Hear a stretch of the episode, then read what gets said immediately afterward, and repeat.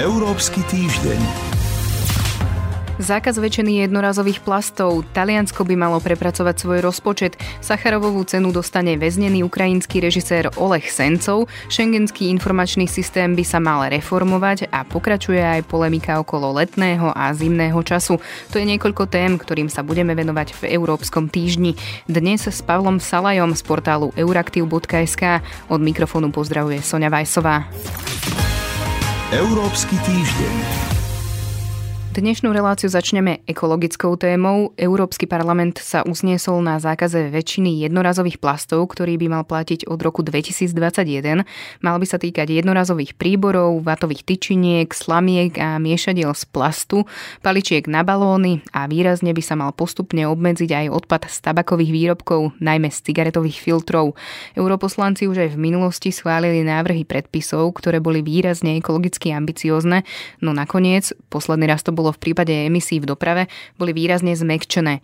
Pán Salaj, je podľa vás reálne, že toto vo svojej podstate odporúčanie europoslancov prejde v takejto prísnej forme aj do európskej smernice? Hlasovanie, ktoré sa uskutočnilo v Európskom parlamente, nie je len odporúčanie, je to pozícia Európskeho parlamentu a tento ju bude hájiť v rokovaniach s Európskou komisiou a s Radou EÚ a má, má rovnocenné postavenie. To znamená, že členské štáty v Rade EÚ sa budú musieť s Európskym parlamentom dohodnúť.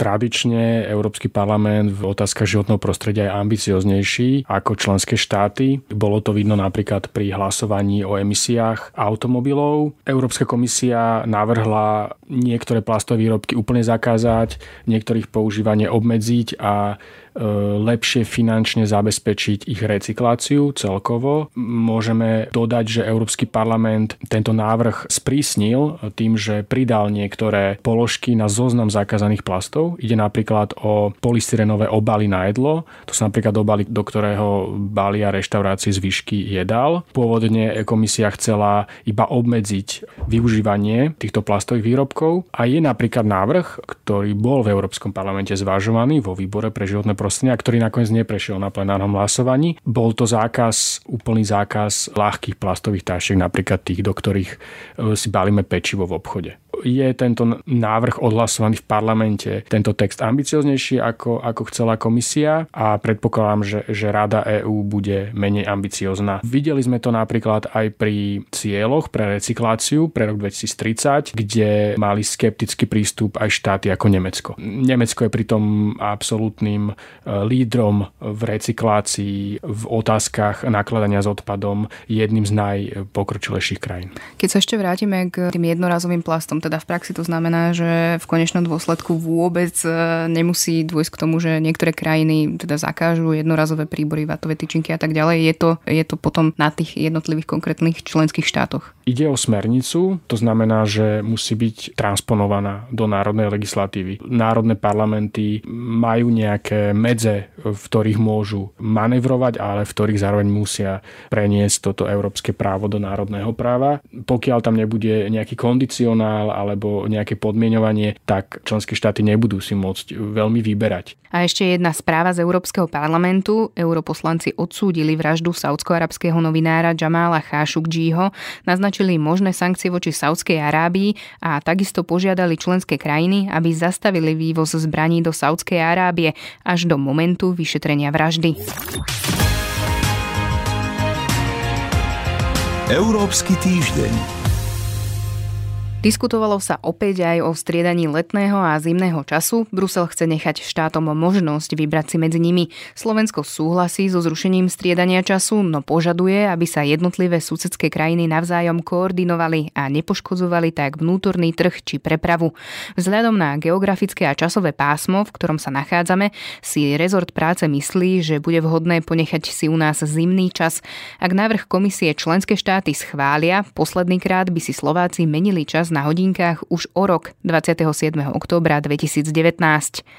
Témou tohto týždňa boli aj návrhy rozpočtov krajín eurozóny. Európska komisia odmietla návrh talianského rozpočtu na rok 2019.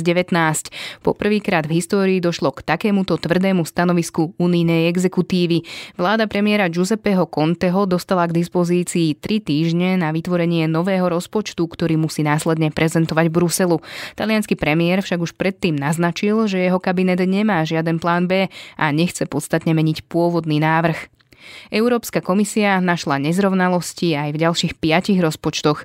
Listy zaslala aj Belgicku, Francúzsku, Portugalsku, Španielsku a Slovinsku.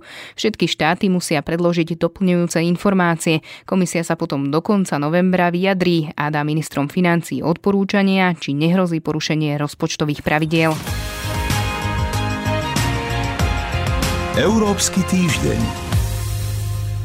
Europoslanci tento týždeň schválili aj tri nariadenia, ktoré reformujú šengenský informačný systém. Hovorí sa dokonca o rozsiahlej reforme, ktorá by mala pomôcť v postupe proti terorizmu a ilegálnej migrácii.